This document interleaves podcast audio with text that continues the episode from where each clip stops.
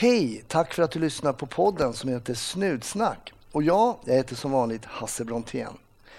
Jag måste erkänna att det har varit extra roligt att prata med min före detta arbetskompis och kollega Tobbe. Vi jobbade tillsammans under några år och det blev ju faktiskt så att det poppade upp en del roliga minnen som eh, jag hoppas att du också tycker är lite kul. Glöm inte att följa oss på Facebook eller på Instagram. Och gillar du podden så skulle det vara jättekul om du gick in på iTunes och gav den en bra recension. Och då gäller ju recensionen överlag vad podden står för. Inte bara att man tyckte att det var dåligt ljud på ett avsnitt och ger den en stjärna som vissa har gjort. Utan det handlar ju om podden som helhet såklart. Ja, jag hoppas att du mår bra. Jag hoppas att du tar det försiktigt där ute. Och så hoppas jag att du får en riktigt trevlig lyssning. 1310 1070 kom. 1310 Odengatan kom. Ja, det är uppfattat. Vi tar det. Slut. Bra. Klart slut.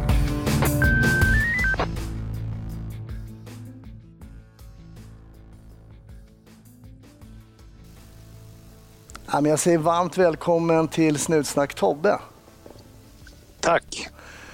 Ja, men det här är ju roligt. Det är så att det här ser ju inte lyssnarna, men vi kör ju Facetime och det här är ju ett familjärt ansikte, om än med en aning grånat skägg sen vi såg senast. Ja, eh, och det, det är tillfälligt det där skägget. Det, det hänger kvar sen semestern faktiskt. Ja, Okej, så det är inte någon polisiärt sådär att du måste se lite chefig ut eller någonting? Nej, nej jag, jag tycker jag, jag ser mest eh, lite sådär eh, biblioteksfarbror ut när jag har det. Okej, då- vi, ska, vi ska berätta lite grann. Du och jag jobbade ju tillsammans under en tid eh, på den så kallade Rave-kommissionen. Mm, stämmer. Men du gjorde väl någonting innan dess också? Och varför blev det polisyrket för dig eh, överhuvudtaget? Alltså det, det har alltid funnits som en naturlig eh, del. Att det, eh, jag tror att det har alltid varit glasklart för mig att jag ska jobba med människor på något sätt och eh, det får gärna vara Nej, men det ska vara på riktigt, alltså att det, det ska ha betydelse det jag gör. Eh, jag är uppvuxen med två föräldrar som var läkare och jag tror jag har det därifrån, att det, det var så eh, självklart att någonting sånt. Jag var inne på eh, sjukvården också. I, eh, I lumpen så fick jag en ambulansförarutbildning och tänkte gå den vägen. Men så hade jag faktiskt ett befäl i lumpen som sa en gång när vi satt några stycken och pratade om vad man ska göra efter lumpen och då sa han ja, vore jag som er och i er ålder så skulle jag bli polis. Och då började jag tänka på det. Det, det har liksom aldrig varit en, en dröm att bli polis men ett av de självklara eh, valen så att säga. Mm. Brandman och räddningstjänsten var också aktuellt. Men vad sa dina föräldrar då när du inte sökte läkarlinjen? Ingenting eh, negativt om det överhuvudtaget utan eh, eh, de har hela tiden poängterat att, att man ska jobba med någonting som man eh, tycker verkar roligt och, och min mamma rekommenderade det tidigt att eh, se till att jobba med människor för då, då utvecklas du hela tiden och gör någonting som, som betyder något. Mm. Intressant, intressant. N- när, eh, hur gammal var du då när du sökte och kom in till liksom, polisutbildningen? Jag var 21. Är det en, är det, var det en för dig lämplig ålder att börja som polis? Jag tyckte ju det. Eh, sen eh, fick jag ofta höra det, hur ung jag var. Eh, det, jag, jag fattade inte riktigt det där. Det kan jag ju, eh, det kan jag ju förstå nu. Jag tycker väl på det stora hela att det har fungerat bra. Det, har ju, alltså det ger ju en annan möjlighet till att växa in i yrket än det hade gjort annars. Men, men eh, sen kan man också säga att det, det är inte fel att komma in i yrket senare och ha andra erfarenheter med sig för att det är ju det är inte alls säkert att man är lämpad och man är inte fullt mogen i den åldern. Nej, nej. Så är det ju. Men vi ska komma till det kanske lite senare. Det var inte helt olämpligt när vi jobbade där på Raven att vi kanske var lite under 30 för de arbetsuppgifterna vi hade och i de miljöerna vi, vi, vi befann oss i just då. Men när du var färdig polis, vad, vad började du jobba då? Jag började jobba ute i Täby mm. som sedermera döptes om till Roslagen. Mm.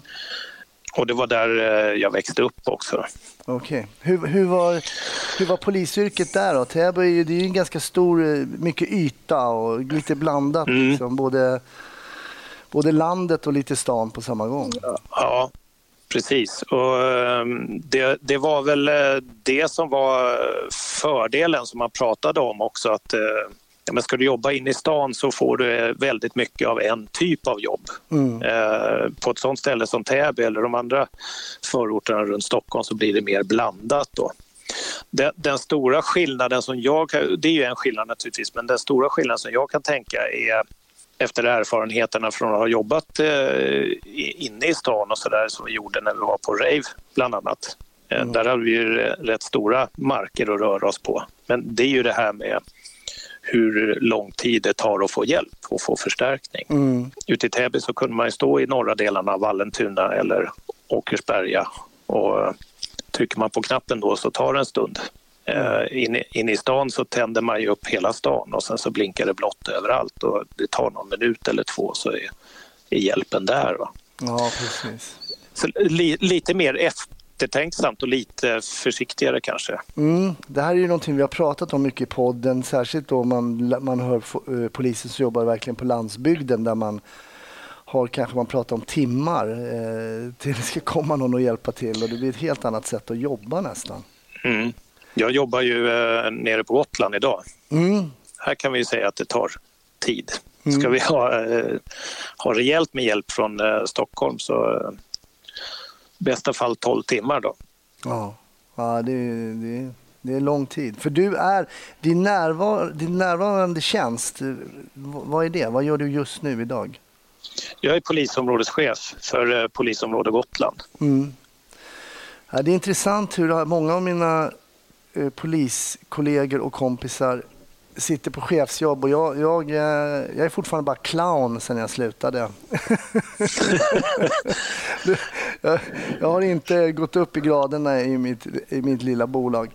Men det som är så roligt, jag måste bara, det här bara poppar upp. Du gick ju å andra sidan in på den högsta posten direkt i bolaget, eller ja, hur? Ja, det gjorde jag. Jag gick in som VD direkt. Ja.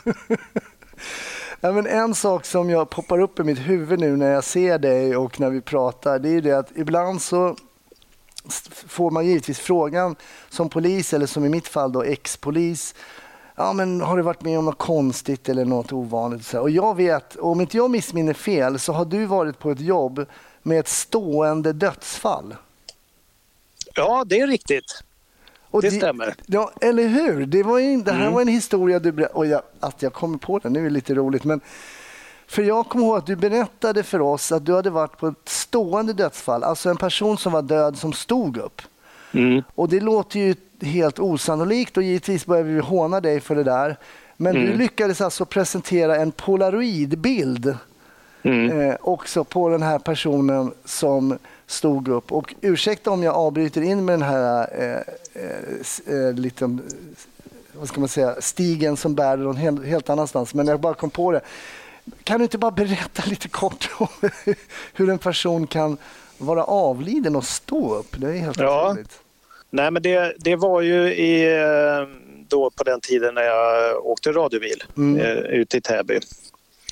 Och eh, vi fick ett, eh, ett jobb där eh, en allmänhet eh, en allmänhet är ju ett jäkla uttryck också. Nej, men det var en kille som hade eh, gått upp till sitt vindsförråd. Han bodde ju i en bostadsrättsförening då och eh, när han kommer upp där för trappan till vindsförråden så står det en, eh, en kille där uppe. Och det är en ganska stor kille som står där och han, han verkar ju inte må bra därför att han står liksom i ett hörn med ansiktet in mot hörnet. Oh. Och händerna i fickan på, på sin jacka. Uh, han är välvuxen. Uh, ser lite obehaglig ut så där tycker den här eh, killen då fast han ser honom bara bakifrån. Så han vänder och går ner igen. Mm. Jag vågar inte gå vidare för att den här dörren då till vinstförrådet ligger precis vid den här hörnan där den här stod. Då. Ehm, men nästa dag då ska han upp med de här grejerna så att då, då går han upp till vindsförrådet igen och, och då står den här kvar. Då. Så han börjar ju misstänka att det här är en docka eller någonting så han går fram till honom och eh, tar tag i honom på något sätt. Då. Och, eh, då får han klart för sig att eh, den här människan är död. Så att eh, på den vägen är det och vi kommer dit och, och vi eh, Alltså som polis så får man ju många konstiga ingångsvärden när, är, när man åker på jobb. Ja. Och sen visar det sig vara någonting helt annat. Eh, så vi är ju lätt skeptiska när vi åker dit. Men eh, vi kommer upp för den där trappan och eh, det här stämmer ju. Det, det, står ju en man där och vi konstaterar ganska snabbt att han är avliden. Då. Och i grunden är det naturligtvis väldigt tragiskt. Det här var en heroinöverdos, eller en opiatöverdos i alla fall. Ja. Och vi tyckte ju att det här var märkligt naturligtvis. Eh, men som man gör när man åker på dödsfall, eh, man undersöker ju kroppen där ytligt då. Man tittar efter eh, likfläckar och sådana saker för att se om någon kan ha blivit flyttad och sådär. Men allting verkade stämma med den här stående ställningen då. Mm. Vi följde ju upp det här med rättsläkaren naturligtvis då. Hur, hur kan det ha blivit så här? Och Sannolikt då så har han ju tagit en opiatöverdos. Man blir ju lite sömnig då. Mm. Eh, det, det, är ju det första som händer när man skjuter i sig eh, opiater, att det, det blir ganska eh, lummigt och mysigt. Mm. Och de börjar knäa och sådär. Eh, så han har helt enkelt stått med händerna i fickorna på sin skinnjacka, ansiktet in mot det där hörnet eh, och sen har han då eh, av opiaterna fått ett andningsuppehåll, ett andningsstillestånd och avlidit. Det som har hindrat kroppen då från att falla omkull, det är dels det här hörnet han har stått i. Eh, för som rättsläkaren sa, det finns två det är två ställen där kroppen viker sig så att säga. Det är bäckenet och det är knät. Mm. Och bäckenet hindrades eh, att vika sig av det här hörnet, då, de här väggarna. Och eh, eh, knäleden, den ena knäleden låste sig. Mm. Eh, så därav eh, så förblev han då stående. Ja, det, det, är nog inte många poliser i världen som har varit på ett stående dödsfall. Nej, och jag, jag var ju helt nybliven som polis då och det här med internet var ju helt nytt och väldigt, väldigt spännande. Aha. Så jag gick med i någon form av eh, mejltråd var det ju på den tiden med, eh, för poliser internationellt då. Det var ju någon, någon konstapel i USA som drev det där. Ja. Eh, och jag slängde ut en fråga där på det där forumet om någon hade sett något, något liknande och jag kan väl säga att jag det var väl första gången jag blev ordentligt hånad på nätet. nej, du är lurad. Och, nej, de har flyttat honom och sådär. Ja, ah, just det. Men det, alltså om man ska flytta en kropp, och det kan nog inte vara lätt att placera en, en död person, även om det är ett hörn. Nej, Ja, men förlåt, jag tyckte bara att det, det var ett ganska spännande och unikt case som jag kommer ihåg att du berättade för oss. Och vi kanske också slängde iväg en del hånfulla kommentarer till en början. Ja. Kan jag inte tänka mig, men vi, vi säger väl att det var så. Även den här veckan så presenteras Snutsnack av Enkla Elbolaget. Jag tycker ju personligen att det är rätt jobbigt att sitta och jämföra elpriser och se vilka som är billigast och så vidare. och så vidare. Jag tycker Enkla Elbolaget har gjort det bra. De har skapat en elfond som heter Relaxa. Och där har man ersatt det rörliga elpriset med just en elfond. Då. Och där köper elhandelsexperter in el i stora volymer när priset är som lägst, vilket då ger ett lågt snittpris. Alltså det, man får inte alltid det priset som är billigast just den dagen men i och med att man hamnar i billigast så blir snittet billigast till slut. Då. Och då ingår allting från start, man slipper massa göra krångliga val och nej, jag tycker det är så smidigt.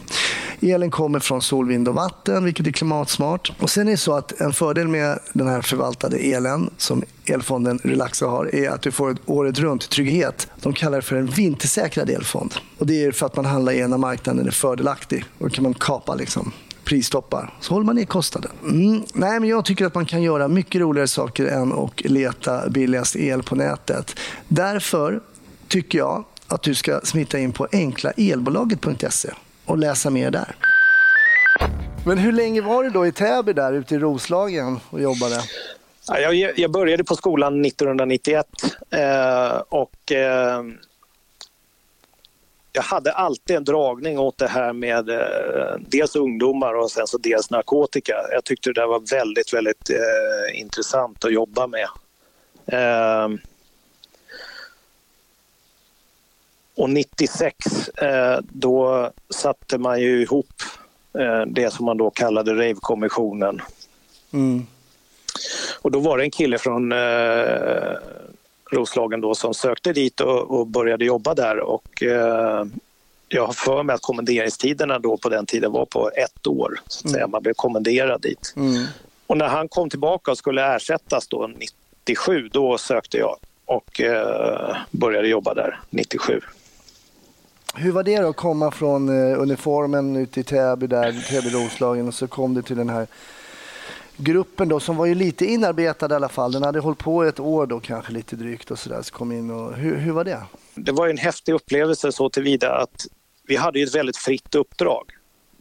Eh, alltså ramarna var ju klara att vi, vi skulle jobba med ungdomar och narkotika och sen så hade vi hela länet då som eh, upptagningsområde och drev arbetet själva. Mm. Och det hade jag aldrig varit med om tidigare. Att, eh, att det fanns ett sånt driv. Alla ville någonting, alla ville eh, driva. Mm. Naturligtvis så, så hade jag upplevt tidigare att det fanns kollegor som drev, att det hände saker. Men det var, det var mer än vana vid att det var befälen som drev och, och gjorde saker. Och här fanns det en plan så att säga och alla, alla ville framåt. Och, mm. och tyckte att det här jobbet var det roligaste som fanns.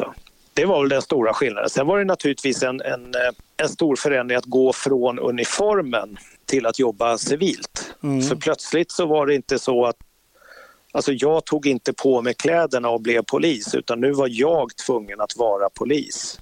Mm. om man kan förklara det på det sättet. Ja, det, det var, precis, jag förstår. Mm. Uh, uniformen är ändå en, vad ska vi säga, och det är ju syftet med uniformen, det är ju en pondushjälp och en uh, identifikationsgrej. Uh, att mm. folk ser vem man är och, och direkt förstår det. Men, men, den kanske också avpersonifierar dig också ja. lite? Mm. Ja. Mm. Så det där är på både gott och ont. Alltså det, det kommer närmare en själv på något sätt. Då. Uh, så. Uh, nej, men sen en annan stor skillnad var ju att här fick vi ta det från ax till limpa. Det var vi som skulle hitta jobben själva. Det var liksom inte någon, någon radio som eh, ropade ut någonting och sen så eh, åkte man till en adress och, och, såg vad som fanns där. Utan vi skulle hitta det själva. Vi skulle eh, samla ihop kriterier för att kunna vidta tvångsmedel där och då och ingripa. Och sen fick vi utreda det också. Mm. Och det kan väl säga att det, det var först efter att ha gjort det några vänder. Vi roterade ju vi var ute i eh, fyra månader och inne i två månader. Mm. Och så höll vi på så. Så en av grupperna var alltid inne och utredde. Det var först efter att ha gjort det några vänder som jag eh, började förstå ordentligt eh, hela sammanhanget, eh, hela den rättskedjan i, i förundersökningsstadiet fram till leverans till åklagaren kan väl säga. Precis, för att det var ju samma brott kan jag säga, men likadana brott som man då försökte då hitta upp narkotikabrott bland ungdomar. Sen lämnade vi in de här, eh, den fortsatta utredningen till de killarna som, och tjejerna som var ute månaderna innan och sen så ronderade mm. vi runt sådär. Ja, det blev ju... Ja, men det, man blev ju en mycket, mycket bättre polis helt enkelt. Alltså man höjde ju kvaliteten på eh, sin avrapportering och, och sitt arbete avsevärt för man förstod vad som krävdes för att få ett ärende i hamn så att säga och vilka, mm. eh, vilken bevisning som skulle till och vilka frågor som skulle ställas och sådär. Och den gruppen som var inne och utredde var alltid lite irriterad på de som var ute. Ja, så var det. Ja, För det var ju alltid lite roligare att vara ute. ja. och få berätta hur man lyckades eh, komma åt dem. Men hur var det då? Det här med att du berättar att eh, just det här att man inte får jobben från radion så att säga utan måste hitta dem själva. Hur, hur hittades jobb?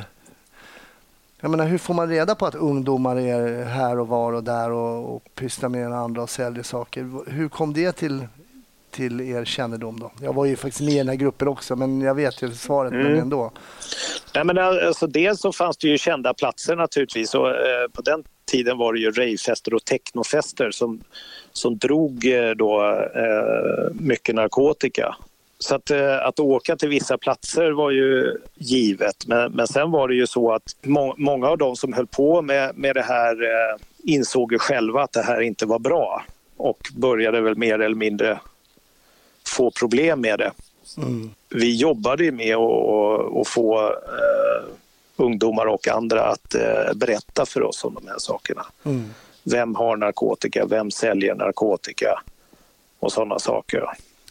Det här tycker jag var en oerhört spännande del av, av det här. Och vissa poliser var ju fantastiska på att Mm. Få ut otroligt mycket information och mycket värdefull information från många människor medan en del kanske inte fick det ut av, av en enda. Men det var ju, var ju med varierande resultat. Men det kräver ju någon form av dels intresse för personerna, en bra, eh, en bra retoriker kanske också för att kunna eh, förklara och berätta och sådär. Men just det här som du berättar, ehm, att man måste fånga jobben själv och hitta dem själv, tycker jag var en väldigt, väldigt spännande del av det som vi gjorde på den tiden tillsammans. Mm. Mm. Och det, eh, som du säger där, det krävde ju ett eh, enormt engagemang. Det var inte bara så att, att man åkte till jobbet och, och eh, rapporterade någon för narkotikabrott och sen så fick man uppgifter om var det fanns mer narkotika utan man, man fick ju liksom engagera sig i de här människorna och hjälpa dem på olika sätt till att och motivera dem till att kanske fortsätta gå på eh, Maria och lämna urinprov eller att eh, hålla sig ifrån att åka ifrån den där festen eller inte åka till den festen eller inte umgås med polarna och sådana där saker. Från vissa grupper så var vi oerhört hatade om man säger så. Till exempel, vi var ju nere på Docklands, de som drev det till exempel. Där var man ju oerhört mycket. Det var ju väl dåtidens A-cab, det var väl inte riktigt eh, uppfunnet då kanske. Men, men hur hur skulle du säga att stämningen var annars mellan dig som polis och de du grep och de du träffade på de här ravefesterna och technofesterna och sådär? När du kom där utan uniform och ändå tog folk åt sidan och sådär. Hur, hur, hur skulle du säga att stämningarna 95. var? Ja. 95 procent av fallen väldigt bra. Alltså det, eh, de flesta av de här människorna eh, som, som jag stötte på hade med att göra eh, var ju vettiga och trevliga. Eller, och, och även om man kanske inte är vettig i den, i den meningen att man klarar av att styra sitt eget liv och, och eh, det man håller på med när man håller på med narkotika och det kan gå överstyr och sånt så, så finns det ju hos dem eh, och fanns då också eh, hos de allra flesta eh, ve- vettiga delar liksom. Mm, mm. Eh, så att, eh, det, var, det var väldigt givande på det sättet. Jag, jag upplevde ofta att eh, människor som, som jag kände och, och både, både inom verket kanske men, men också eh, kamrater, bekanta och släktingar och sånt där inte riktigt förstod hur det var att jobba med det här utan man hade en bild av vad en knarkare var och en bild av vad en knarkande ungdom var för någonting. Mm. Eh, Medan det vi upplevde var någonting helt annat. Det var eh, många gånger schyssta människor som höll på att förstöra sitt liv. Mm. Eh, och sen så då, eh, alltså det fanns ju hela skalan naturligtvis. Vi tog ju de som hade gått på Ray första gången och, och provat något nyligen och, och till de som där det hade rutschat ut för fullständigt. Mm. Ja, intressant tid. Hur länge var du på den här så kallade rave-kommissionen då? Sju år drygt har jag för mig att det var. Så den där ettårskommenderingen blev sju år alltså? Ja, jag, jag fortsatte jobba den. Eh, eh, dels som eh, eh, förundersökningsledare efter ett tag och, men sen också som eh, som en sån som sitter och, och koordinerar underrättelseinformation och sånt och bereder den och får ut den till grupperna. Då. Mm. Hjälper till att sammanställa och sånt där. Så att jag gjorde lite olika saker mm. efter ett tag. Men sen lämnar du då? Mm. Vad var dina tankar då? Då har du gjort det här. Hur skulle du beskriva de här sju åren då under din... Med ungdomar och narkotika? Enormt lärorika. Alltså det, eh, jag brukar säga att det, det, var där jag det var där jag lärde mig att vara polis ordentligt. Eh, just för att vi hade det här sammanhanget med den här rotationen med att eh, utreda och ta hela kedjan så att säga. Där följer pusselbitarna på plats. Man brukar annars säga lite, lite vårdslöst sådär, äh, det är gripet och klart. Ja. Ja, Eh, eller så är det då det börjar, när det är gripet så att säga. Ja, just det. Det är inte alltid eh, klart då. Nej. nej. Det är ganska mycket jobb kvar för att få det där i hamn. Man kan, um, man kan ju tillägga lite grann bara för att ge, ge någon form av bild kring... Alltså många av de poliserna som jobbade i början här 96, 97, du sa att alla var drivna, inte bara chefer. Man kan ju se att de det har gått väldigt bra för många. Eh, de har kommit, om man säger bra, att komma långt i hierarkin som chefer och sådär. Det kan man väl alltid vara en, det beror på vad man vill göra och sådär. Men väldigt, väldigt duktiga, drivna konstaplar. Nej, men det, ja, precis så. Och, och, ja, hierarki är en sak, men som du säger, alltså, de flesta är väl fortfarande sådana som de var när, när de jobbade där. Att gå vidare i, inom myndigheten och bli chef och sådär, det, det, krävs för lite driv och det, alltså att man är beredd att ta ett visst ansvar och, och vill mm. lägga ner eh, ett engagemang. Och det krävs ett driv för att vara egen företagare så som du är till exempel. Och det är inte vem som helst som ger sig ut i det där, släpper en trygg statlig anställning och, och kastar sig ut och ser vad det ger. Va? Jag vet inte vad jag tänkte på. Ja, nej, men det är intressant. Men vad, vad, hade du för tankar? Vad ville du göra? Vad ville du fortsätta någonstans, så att säga? Ja, men anledningen till att jag slutade det var att jag kände att eh, jag började bli eh, facknörd, ja. om man får säga så. Mm. För samtidigt som jag upplevde att jag hade utvecklats enormt mycket som polis och förstod liksom hela den här kedjan som vi pratade om tidigare så, så tappade jag ju nästan rutinen på all annan brottslighet. Mm, och det slog mig någon gång att jag, jag hade liksom inte träffat en målsägande. Jag hade inte träffat någon som var utsatt för brott på, på många, många år. För det har man inte i narkotikabrott så att säga. Det är ju ett brott utan målsägande.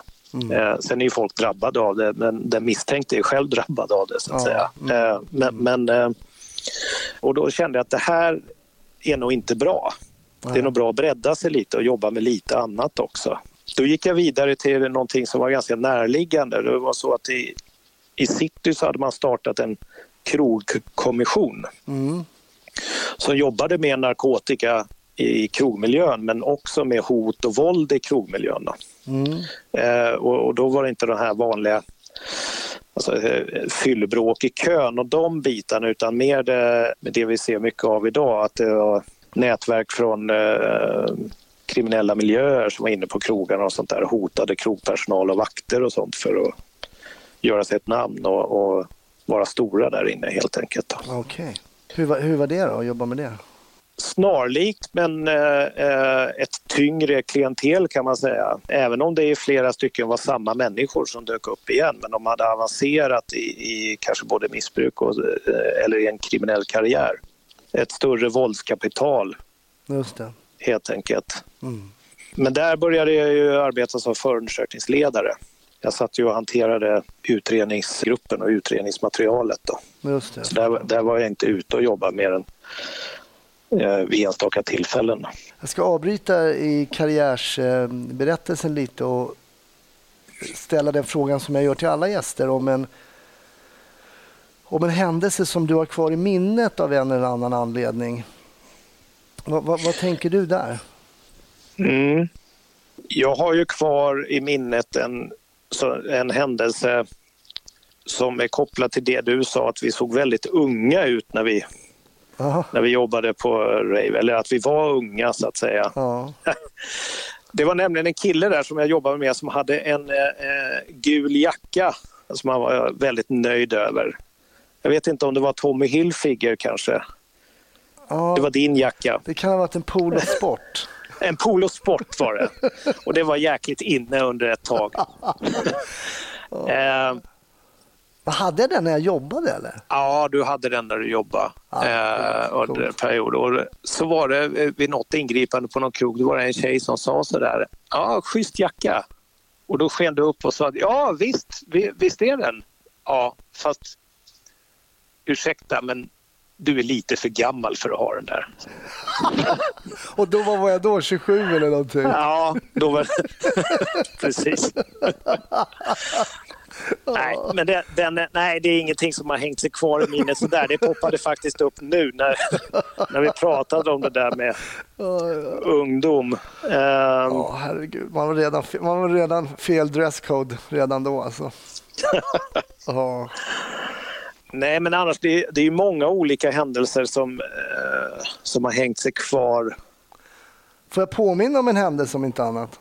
Ja, Jag kommer ihåg, du gick ju tillbaks... Nej, det var inte du som gick tillbaks. det var, det var eh, han Ja. som var där innan jag kom Ja, dit. precis. Det vi det, var, åkte- det var ju vi som... eh, Nej, så, det var ju ja. Roslagen, ja, men vi, du var med väl? Ja, det var alltså en, eh, eh, en kille som var känd för att hantera narkotika där ute i Roslagen. Och han såg hur han satt vid köksbordet och eh, delade upp pulver och, och vek såna här små Amsterdamkuvert som Mm. vi kallade det. Då. Det. Eh, Och ett Amsterdamkuvert det är ett litet kuvert av papper som man viker ihop på ett speciellt sätt. Och, och ofta så har man ju kokain i de där. Då. Mm. Och, och det låg där i prydliga staplar då. och så skulle vi ta oss in i den där lägenheten. Och jag har för mig att det var ganska bökigt för man, vill ju komma in väldigt fort. Man vill ju liksom inte förvarna om att nu kommer polisen så att de hinner spola ner eller göra någonting annat. Ja, just Eh, det, just det. det här var sent på kvällen. Vi stod i det här trapphuset. Det var alldeles mörkt och eh, sen får jag för mig att jag ska tända lysknappen i trapphuset. Då sätter jag handen mot en dörrklocka istället. Det var samma typ av knapp nämligen. Så var det rätt uppenbart att det var några där. Nej, men hur, hur det nu var, vi kom ju in i den där Jag lägenheten till fejkade först att jag var full och ringde på. Jag tog av mig ytterkläderna och fejkade att jag var packad och att min flickvän inte släppte in mig där uppe på våningen ovanför och, Och gråta det och föll- spela. Det föll pladask. Ja, det, det var fick- ingenting de var intresserade av Jag fick pris från Overacting Studios. de släppte Ja. inte, de gick inte på den lilla fint. Nej, nej. Nej, sen kommer jag ihåg, kommer du ihåg vad vi gjorde? Nej, vi ringde ordningen helt enkelt. Ja, och det kom dit en uh, uniformerad polis som ringde på Exakt. dörren. Ja, Mm. precis. Så. Och sen så kom vi in. Hur det nu var så visade det sig då, han var ju helt oförstående till det här med narkotikan. Vi var ju väl hyfsat stöddiga där för att eh, vi visste ju att det fanns där. Ja. Eh, eh, marsvinet hade fått mask. Och eh, relativt små barn som var ansvariga för det där eh, marsvinet hemma då, som eh, eh, inte eh, var tillräckligt stora för att eh, dela ut en och en halv masktablett eller vad det var då som skulle ges i ett antal dagar. Eh, så han hade helt enkelt eh, använt eh, tidigare förvärvade kunskaper och hackat upp de där små tabletterna till pulver och sen så vikt små Amsterdamkuvert så att de kunde strössla det där över marsvinets mat varje dag. Så att ja, men det är ju så. Vi, vi, jobbar med, vi jobbar med misstankar och det är inte alltid misstankarna når hela vägen så att säga. Nej, det var ju väldigt snöpligt. Det var alltså marsvinsmedicin helt enkelt för massor. Ja, ja och någon narkotikahantering var det inte frågan om överhuvudtaget. Nej. Var- Han hade en viss förståelse för att vi hade agerat som vi hade gjort i alla fall. Ja, men det kommer jag ihåg också. Men det var ju ändå en, det gick ju en kväll fyra man åt det här marsvinsmedicinen. Ja, Åh, oh, herregud. Ah, vad roligt, roligt, roligt. Nej, men du säger att du har många minnen. Förlåt att jag leder in det här nu och lite, med lite leda, men jag tyckte det var så kul grej vi gjorde där tillsammans. Eh, men jag menar, du har ju också varit på de här ärendena med... Du har ju berättat till exempel om det här dödsfallet. Hur har det påverkat dig då? Hur har det påverkat dig som person? Och... Jag tror att jag mognade väldigt fort i, i förhållande till eh, eh, hur min mognadsprocess hade sett ut om jag inte var polis. Mm. Alltså man, man ger sig in i,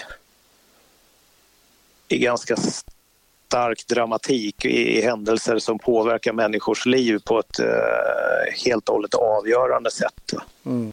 Däremot så tror jag inte att jag... Alltså jag har alltid varit ganska öppen med vad jag känner och eh, vad man är med om och, om det inte känns bra. Och haft lätt för att prata om sådana där saker. Så att mm.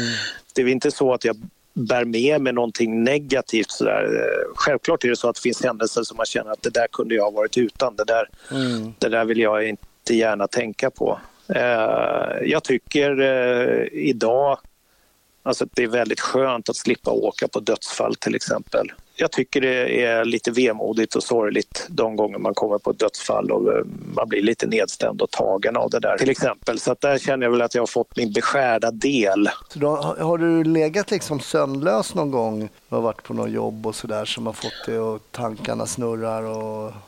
Ja, ja, det har jag gjort flera gånger eh, under eh, under den tiden, eh, särskilt när jag åkte radiobil så att säga, och man hamnar på olika jobb och, och ja, man, man, ligger och mal ärendet, hur, man, hur det blev som det blev och vad man hamnar i och sådär.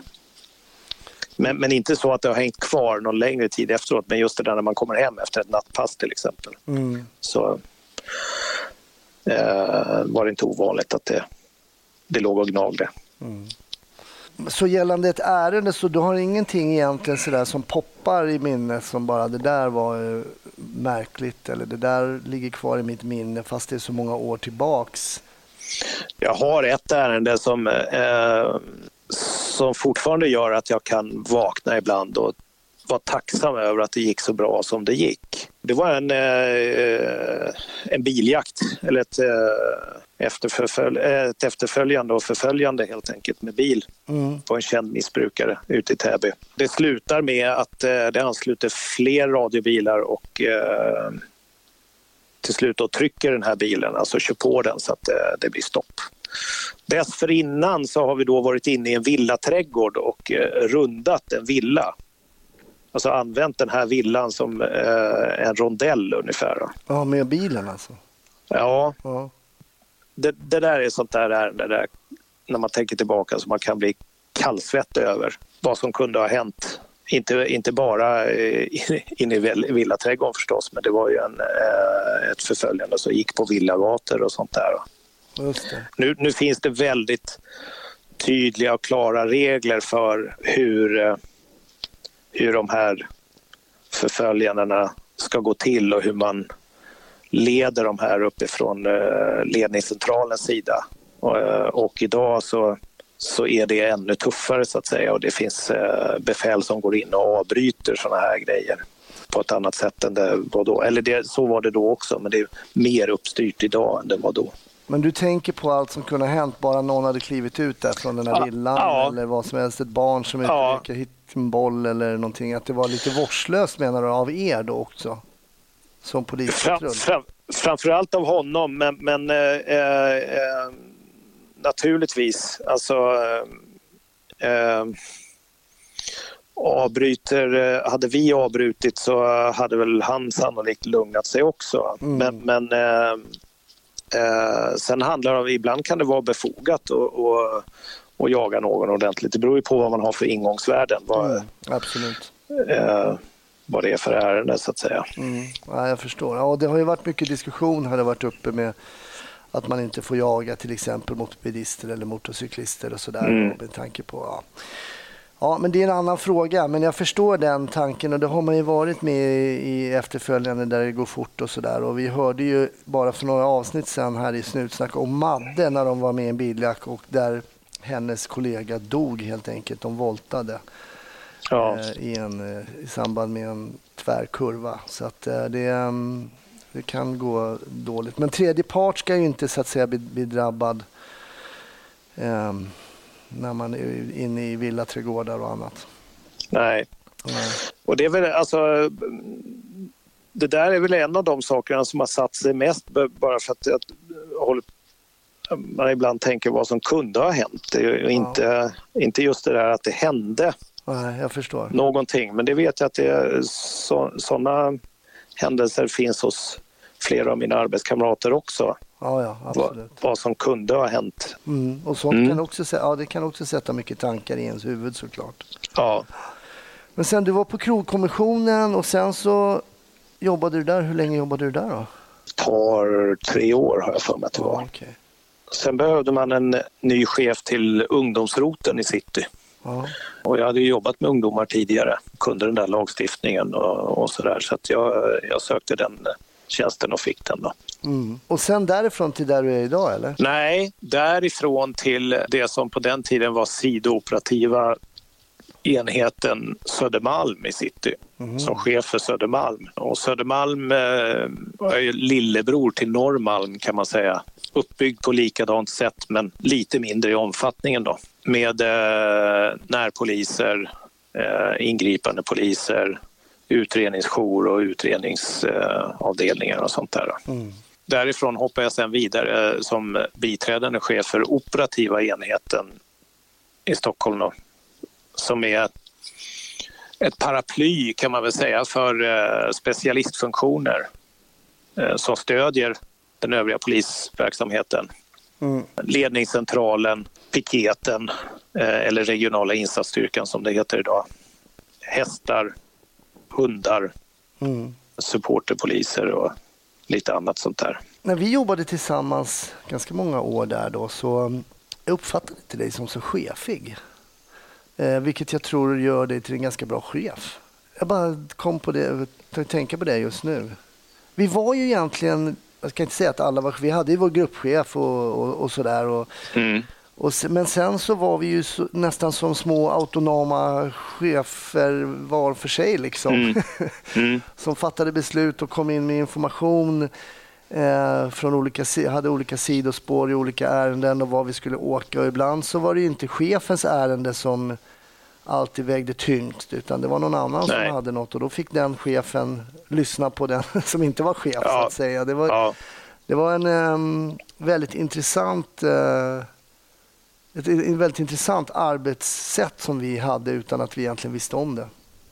Ja, precis. Och det kan nog vara därför det har eh, varit naturligt och, och eh, har fallit sig så att det har gått vidare eh, i det spåret så att säga. Därför att eh, eh det var ju, som vi var inne på tidigare, frihet under ansvar. Det krävdes att man var där och drev. Man kunde liksom inte komma till jobbet och bara surfa med.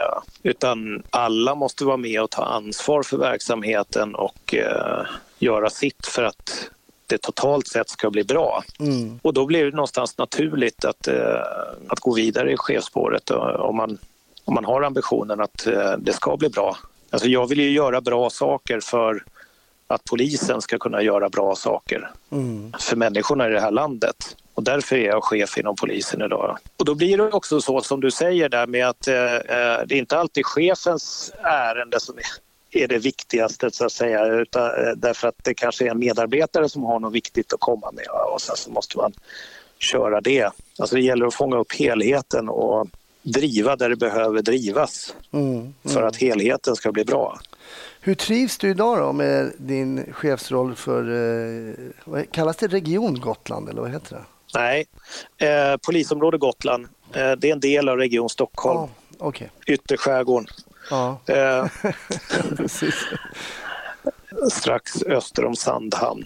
Nej, men eh, jag trivs väldigt, väldigt bra. Jag har ju en knytning till Gotland sedan tidigare. Jag har eh, vuxit upp här nere på somrarna när jag var liten och eh, när den här tjänsten lystes ut då, som chef för polisområdet när man gjorde om Polismyndigheten då 2015 Mm. gjorde en myndighet av alltihopa så kände jag att nej, men det där ska jag söka där, där vill jag prova att jobba.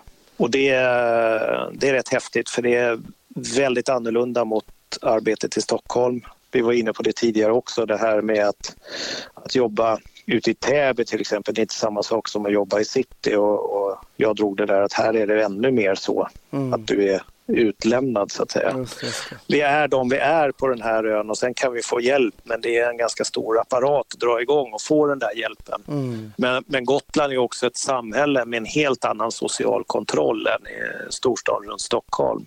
Här vet människor vem man är, människor har koll på varandra på ett annat sätt, ofta ett bra sätt. Mm. Och brottsligheten är relativt låg då på, på flera områden.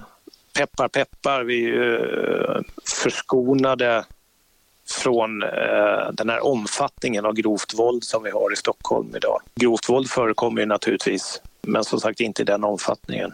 Mm. Däremot finns det andra delar som inte eh, är lika bra. Det, narkotikamissbruket är eh, utbrett på ön och vi har en, skulle jag säga, allt för alltså ett proportionell, oproportionerligt stor andel eh, med brott i nära relation. Mm. Alltså dysfunktionella familjer som eh, går över i, i olika typer av brott. Okej. Eh, Alltså misshandel och övergrepp hemma. Då. Ja, jag fattar. Men inget Almedalen i år. Inget Almedalen i år.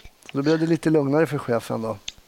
Ja, och samtidigt den har inte, eh, den har inte varit eh, min stora grej här. Nej. Jag är ju här varje Almedalsvecka och passar på att träffa mycket folk och sånt där. Men det är inte jag som, som kör Almedalen utan det, för att köra den så krävs en, en kommendering Mm, eh, där vi sätter upp en särskild organisation. Och då får vi mycket hjälp från Stockholm. Men vi var ju nere med Rave-kommissionen på i Gotland också.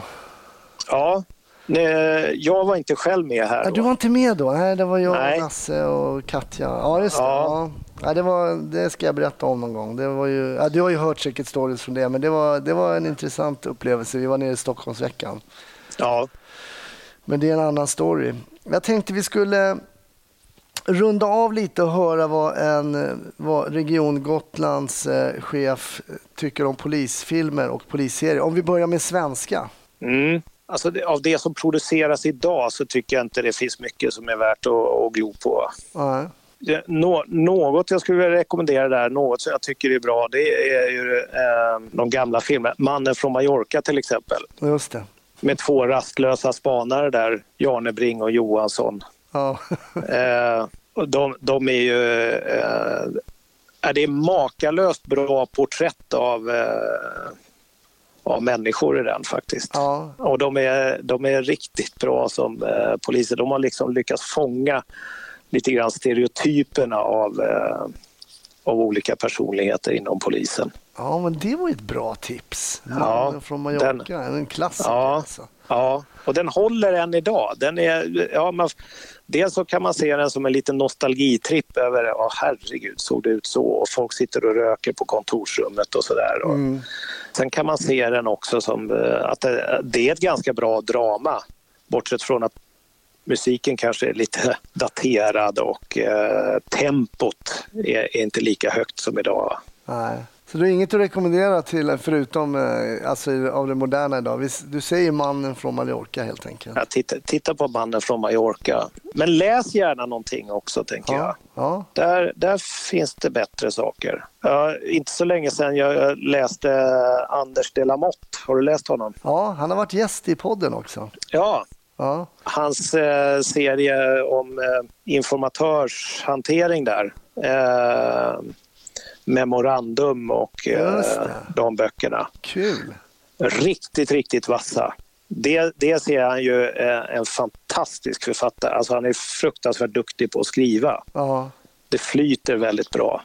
Eh, men, men sen kan han ju eh, polisarbete också så att det naturligtvis eh, bli, blir det mer dramatiskt än det ofta är. Men det måste det ju vara för att det ska vara läsvärt. Va? Men, ja men, eh, men, men det är i, i stora, det är trovärdigt. Ja, kul. Han, det- han har varit gäst. Så det, jag kan rekommendera lyssningen av det avsnittet. För det handlar just om skrivandet, lite om att ha varit polis och sådär.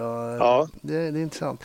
Men Ja. jag måste fråga, var det du som hade läst om ett trick som amerikanska US Marshals hade för att locka ut folk ur en lägenhet?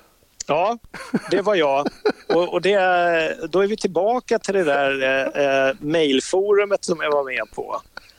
Och, eh, den, Ja, den det, här blir en bra, dig- det här blir en bra avrundning tycker jag. Det blir... Ja, den fick jag väl dig att köra. Och det funkade! Ja, den funkade. Och då var det helt enkelt så att återigen så skulle vi in i en lägenhet utan att de fattade vad som var på gång. Mm. Hade Och där måste om- man väl ändå säga, förlåt att jag avbryter, men där måste man ändå säga att vi var ganska uppfinningsrika. Alltså, vi hade ju Ja. olika tekniker så att säga för att jobba oss Ja. in i, i, i lägenheter. Men eh, Ja. den här tekniken, vad gick den ut på då? Eh, ja, den byggde på... Den, den vädjade ju så att säga till människans inneboende nyfikenhet. Eh, så att det, det är den här eh, amerikanska eh, sheriffen hade gjort då, det var ju helt enkelt att eh, lägga sig ner och krafsa på dörren nere eh, i nederkant på dörren. Eh, ungefär som eh, ja, det är ett djur där som, som sysslar med någonting. Typ en katt som vill in eller någonting. Ja, någonting. Så. Det, det kan, eh, för dig är det en katt, för någon annan kan det vara en råtta eller en grävling eller någonting. va. Och det är väl det som är tjusningen i det här. Att det, eh, man, man målar upp sin bild och sen är man tvungen att gå och titta efter och då går man och öppnar dörren. Men grejen var att vi hånade ju dig för det här. Eh, Du hade ju berättat den här tekniken och tyckte Ja. att vi skulle köra då krafstekniken. och vi menade på, nej men Tobbe nu får du väl ändå ge det. Vi, har, vi ska inte köra. Men då satt vi utanför en lägenhet på Söder om inte jag missminner. Ja, det stämmer. Och vi hörde att de var där inne och de pratade lite om narkotika också och sådär. Så vi ville in och vi visste väl att det kanske fanns. Och då sa jag, nu kör jag krafset. Mm. Så jag började ju krafsa och gjorde en oerhört bra kattimitation tycker jag. För mig var det en katt som jag gjorde vid dörren Ja. där. Ja, det var, det var, du var väldigt engagerad. Så det var olika, eh, nästan olika tonalitet på krafset och intensiteten varierade också. Ja, men jag, jag dramatiserade. Det var ju här det var en, en, en dramatisk katt som ibland var lite lugn, ibland var lite mer hetsig. Ja, Men det som var spännande var att till slut så hörde de ju det här ljudet. och det vad- tystnade inne i lägenheten. Exakt.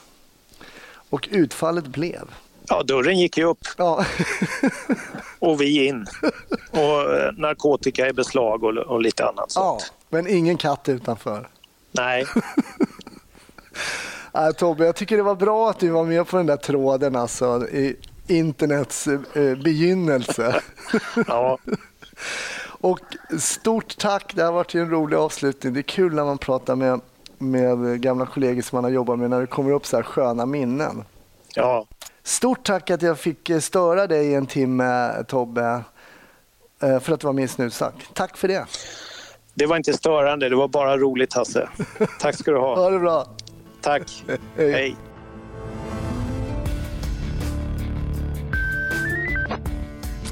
Ja, Snutsnack är slut för den här veckan.